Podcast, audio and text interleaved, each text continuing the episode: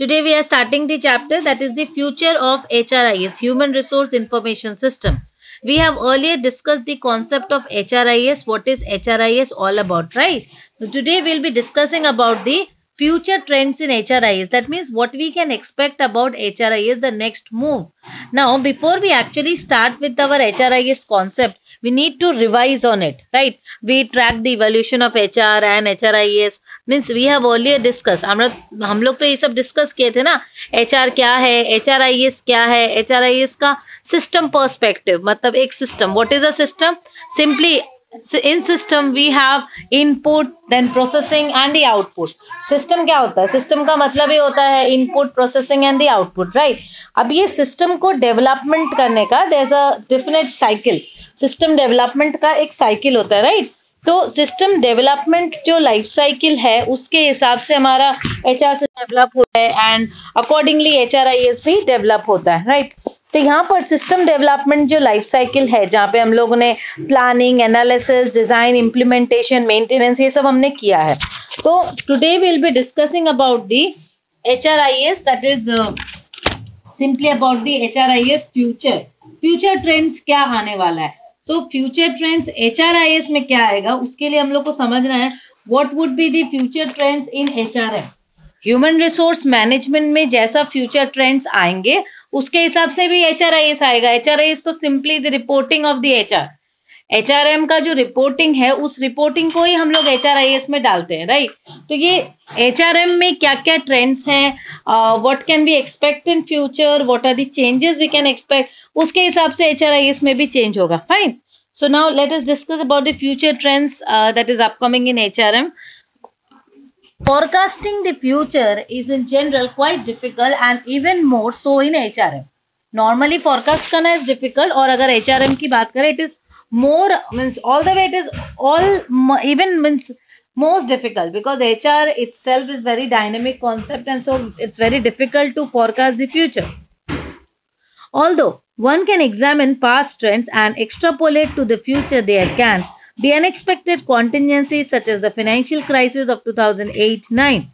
Also, changes in laws, directives and guidelines from governmental agencies can strongly affect the future of HRM and HRI. देखो क्या है ना हम लोग past जो ट्रेंड हुए हैं एचआर में क्या क्या पास्ट ट्रेंड हुआ है अकॉर्डिंगली जैसे फाइनेंशियल क्राइसिस हुआ 2008-9 में तो 2008-9 में जो फाइनेंशियल क्राइसिस हुआ था उस क्राइसिस के दौरान बहुत सारे एचआर के जो लॉज हैं डायरेक्टिव्स हैं या गाइडलाइंस है वो सारे चेंज हुए राइट तो इसका इम्पैक्ट हमारे एचआरएम में या एचआरआईएस में हुआ है In fact, any significant changes in the environmental factors depicted could uh, cause major changes in the operations of HRM and HRIS in an organization. देखो सिंपली सिंपली एक कॉन्सेप्ट है। HRM में अगर चेंजेस होगा, उसका इम्पैक्ट हमारे HRIS में होगा ही। Because H R I S is nothing but the presentation of your actual H R department role and the functioning H किस तरीके से फ़ंक्शन कर रहा है, उसी को आप वर्चुअली या आप ई ई फॉर्मेट में ऑनलाइन फॉर्मेट में एच आर आई एस में हम उसको डिपिक्ट करते हैं। तो H R I S is nothing but the reporting of the H तो जो बेस है, जो एक्चुअल चीज़ अगर चेंज होती है तो उसका इम्पैक्ट हमारे एच आर में तो होगा ही। तो हम लोग एक्सपेक्ट कर सकते हैं एक्सटर्नल जो इन्वायरमेंटल कॉम्प्लेक्सिटीज है बाहर क्या हो रहा है? बाहर जो टेक्नोलॉजिकल इन्वायरमेंट है या इन्वायरमेंटल जो भी चेंजेस है द अपकमिंग डायनामिक्स वो उसका इन्फ्लुएंस रहेगा and accordingly we can expect a change in H R M as well as the changes to be done in the H R I right Now let us discuss the SHR, uh, sorry, SHRM expert panel that is Strategic uh, Society for Human Resource Management. Since 2005 ये SHRM जो है ना ये हम लोग सुनने मिलता है that is Society for Human Resource Management. Since 2005, the Society for Human Resource Management, that is SHRM, has convened experts panels to discuss future trends in the HRM field. For the 2010 update, members of the panels were asked to examine the uh, 2009 report to see if the future trends outlined there needed revision. Clark and Scammon 2009. There were 12 panels which focused on areas such as corporate social responsibilities and sustainabilities, employee health, safety and security, ethics, globalization, human capital measurement and HR metrics, technology and H R M and workplace diversity देखो यहाँ पे बहुत सारी चीज़ों के बारे में बताया जा रहा है। सिंस 2005 2005 से S H R M panel ने society for human resource management जो है एक सोसाइटी टाइप का uh, लोग कन्वे कर रहे हैं एक्सपर्ट पैनल मतलब बहुत सारे एक्सपर्ट को लेकर एचआरएम के फ्यूचर्स को लेकर डिस्कस किया जा रहा है कि एचआर के जो फ़ील्ड है इसमें क्या क्या फ्यूचर ट्रेंड्स आ सकते हैं या क्या क्या फ्यूचर्स अपडेशन ज़रूरत है इसमें राइट सो 2010 का जो अपडेट है जहाँ के पैनल ऑफ़ एक्सपर्ट्स ने मैंने कुछ चीज़ों के बारे में बताया that they expect this future trends now what did they expected उन्होंने ये जो ट्वेल्व एक्सपर्ट पैनल था उन लोगों ने कुछ एरियाज़ को फोकस uh, किया। The areas include C S R that is corporate social responsibility and sustainability देखिए अभी कोई भी ऑर्गेनाइजेशन में C S R and sustainability activity पे बहुत ज़्यादा फोकस किया है। सो वी कैन एक्सपेक्ट कि 2010 में जो स्ट्रेटेजिक फॉर मैनेजमेंट के जो ह्यूमन रिसोर्स पैनल एक्सपर्ट ने डिफाइन किया वो लोग एक्चुअली अभी प्रैक्टिकल में कर रहे हैं उसको इम्प्लीमेंट किया जा रहा है। सो so, फ़र्स्ट जो उन्होंने ट्रेंड बताया फोकस एरिया बताया जहाँ पे एचआर को फोकस करना होगा इन फ्यूचर मैं 2010 की बात कर today we are on in 2021 11 साल पहले की बात है। So the focused area was the corporate social responsibility uh, and sustainability. Employee health, employee health पे focus था जिसकी आज सबसे ज़्यादा ज़रूरत है. We can expect, we can understand the same from our COVID-19 situation. Safety and security, ethics, globalization, human capital measurement and HR metrics, technology and HRM and workplace diversity. As can, uh, as can be seen,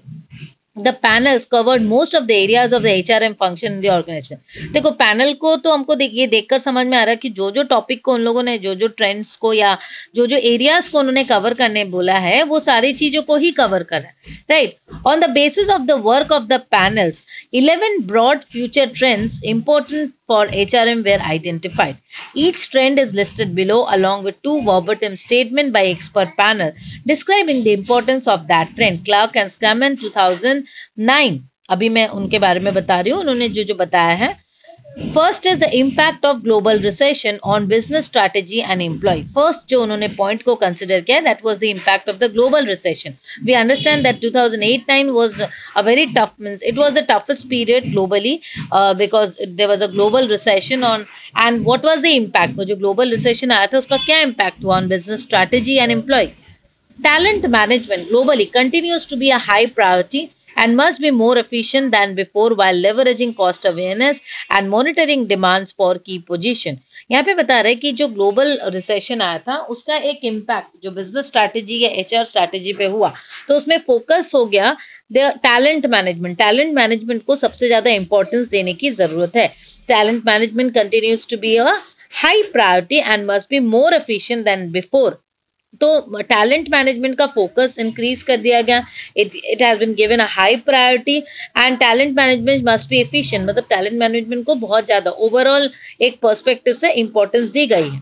A new approach is needed to develop global workforce culture with better understanding of transnational teams, online collaboration, globalization, and business process transformation.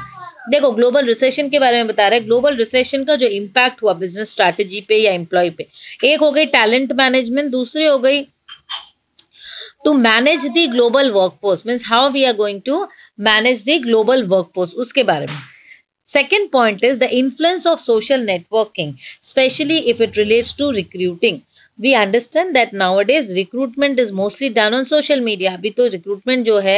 Sourcing जो है sourcing of candidate ये सबसे ज़्यादा social networking social networking का हम लोग का बहुत इम्पैक्ट है बहुत एडवांटेज भी है. We are getting a lot of information from various sources and we are utilising the same Social networking increasingly will affect the work done by HR department. For example, recruiting and selection, employer branding, innovation, initiative necessitating the creation of appropriate boundaries between business interests, ethics and employee privacy. तो ये भी हम लोग को देखने मिल रहा है कि सोशल नेटवर्किंग का क्या इम्पैक्ट हो रहा है Organizations increasingly are adopting viral recruiting and social media for employer brand messaging. अभी देखो ऑर्गेनाइजेशन भी वायरल रिक्रूटिंग और सोशल मीडिया मतलब सोशल नेटवर्किंग साइट बोलिए या सोशल मतलब एम्प्लॉयर ब्रांड मैसेजिंग बोलिए everything is done through Facebook Twitter normally if i would like to go for an interview i would also go uh, to the linkedin first check the other expert uh, the employer brand uh, and the employees uh, means uh, views the perception of their um, organization everything. Then only i'll think about in, giving an interview right? So facebook twitter linkedin all this has given a very uh, broad based avenue for understanding this network means recruitment and doing all the hrm functions smoothly Third point is the continuing importance of the work or life balance as employees deals with the multiple caring responsibility and in some cases multiple paid jobs. See ये जो work life balance है this has been given all the way very important by this importance by this S H R M expert panel उन्होंने इसको बहुत focus किया है। Uh, जैसे work life balance जो है इंप्लॉइज को अभी मल्टीपल रिस्पॉन्सिबिलिटीज देनी पड़ती है। Sometime they are also in multiple paid jobs तो ये मल्टीपल पेड जॉब्स में जब कोई एक जन रहेगा then definitely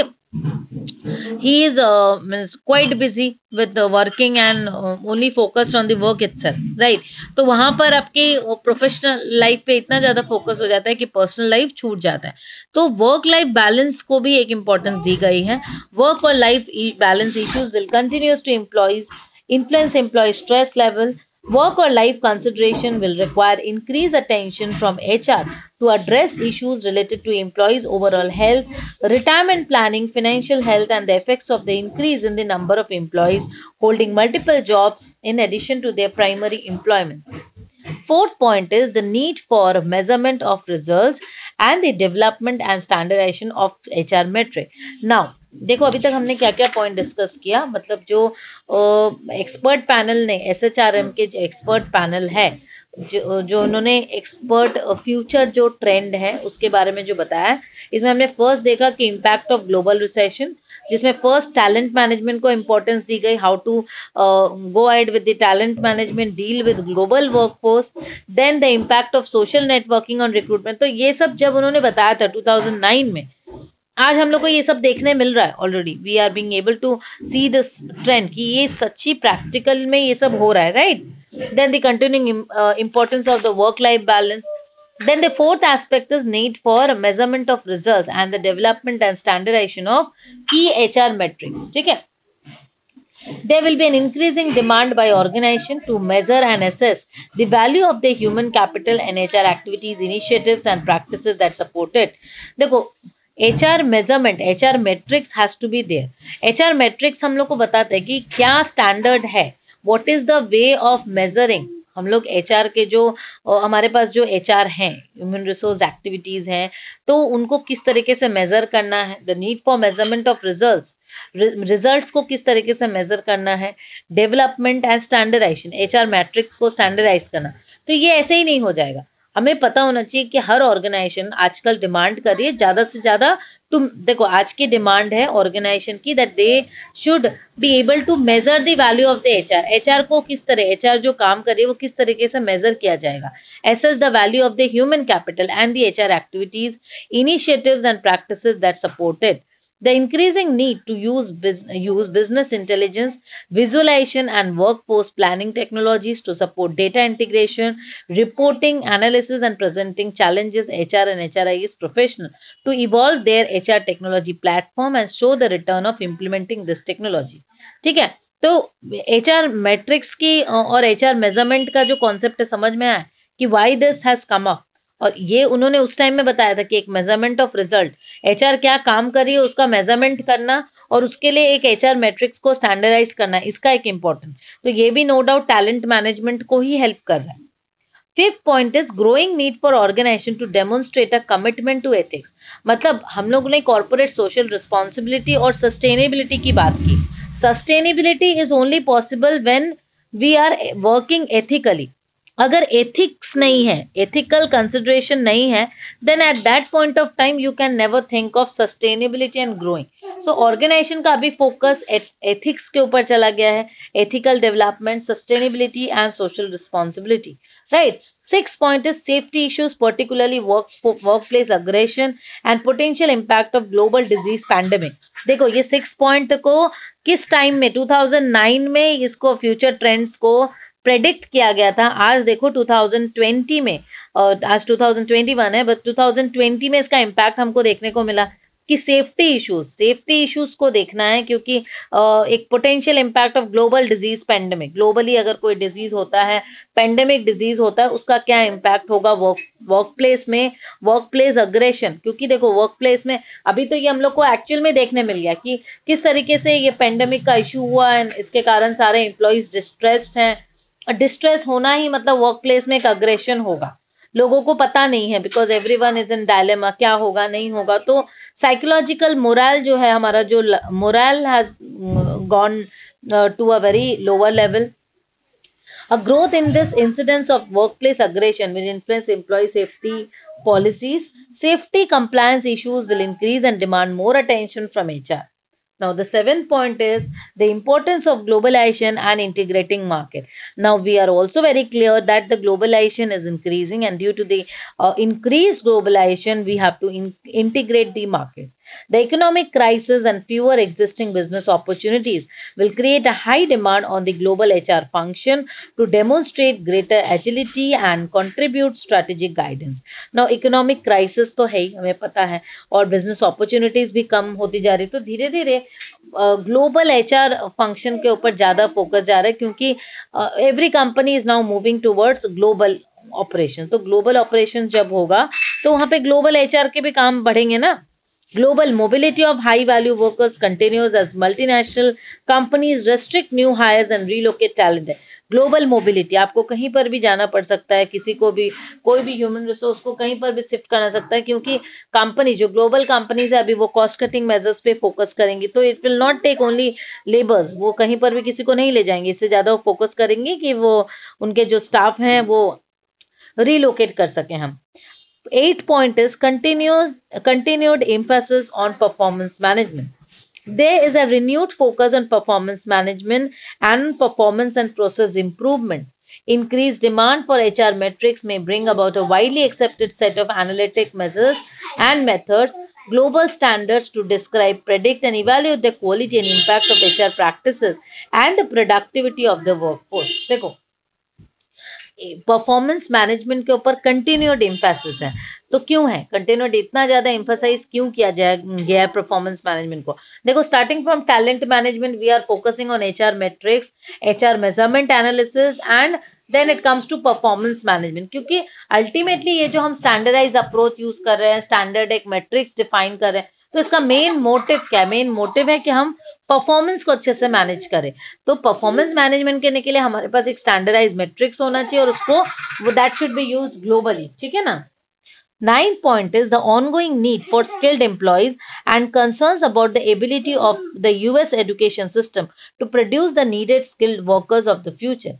Education and job mismatch will increase as employees return to college and graduate school. But for degrees for jobs that are not in demand, that is white collar job, as opposed to skilled trade jobs where demand may increase. देखो यहाँ पर भी एक problem दिखाई दे रहा है कि skilled job जो है स्किल्ड एम्प्लॉयज़ और उनकी एबिलिटी को लेकर प्रॉब्लम हो रहा है व्हाइट कॉलर एग्जीक्यूटिव ज़्यादा है जॉब्स कम है ब्लू कॉलर एग्जीक्यूटिव कम है जॉब ज़्यादा है। So work force planning will be affected both by education system ability to produce qualified worker and by changes in the retirement pattern work force planning जो है वो affected होगा।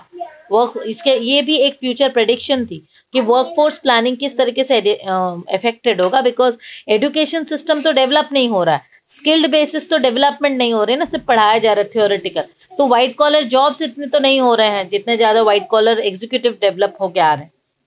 Tenth point is demographic change and its impact on diversity and labour availability अब demographic में क्या क्या changes हो रहा है? Economic challenges have demographic and effected employee engagement तो इकोनॉमिक चैलेंजेस हो रहा है, इसके कारण डेमोग्राफिक चेंज हो रही है। जो भी एरिया का कॉम्पोजिशन ऑफ़ पॉपुलेशन है, वो चेंज हो रहा है ना? हो सकता है किस किस एरिया से सारे आदमी लोग बाहर चले गए नौकरी करना। तो वहाँ पे सिर्फ़ स्किल्ड लेबर ही अवेलेबल नहीं है। ऐसा भी हो रहा है। There is a differentiation of rewards among different employees segments as increasingly one size will not fit all given several generation in the work force and increasingly diverse ethnic and cultural demography eleven point is the implication of government legislation there is an increase government intervention in employer provided compensation and benefit through expanded regulation that affect private sector compensation, paid time off, health benefit and retirement plan.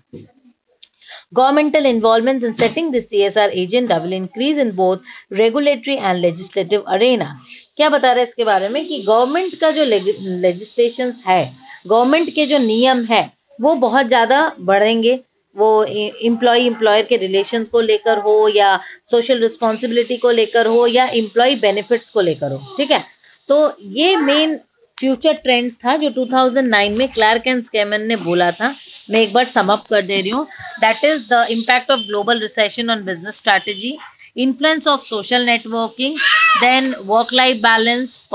H R metrics के बारे में उन्होंने बताया था। Commitment to ethics work place aggression that is global disease that is pandemic का issue जो आ सकता था। Globalization and integrating market continued emphasis on performance measurement then white collar blue collar के बारे में बताया and the demographic changes implication of government legislation ये सारी प्रेडिक्शन थी फ्यूचर ट्रेंड्स के as per S H R M experts panel मतलब society for human resource management का जो फॉरकास्ट था, उसके बारे में। अभी फ्यूचर ट्रेंड्स एंड चैलेंजेस में हम लोग आगे बढ़ेंगे।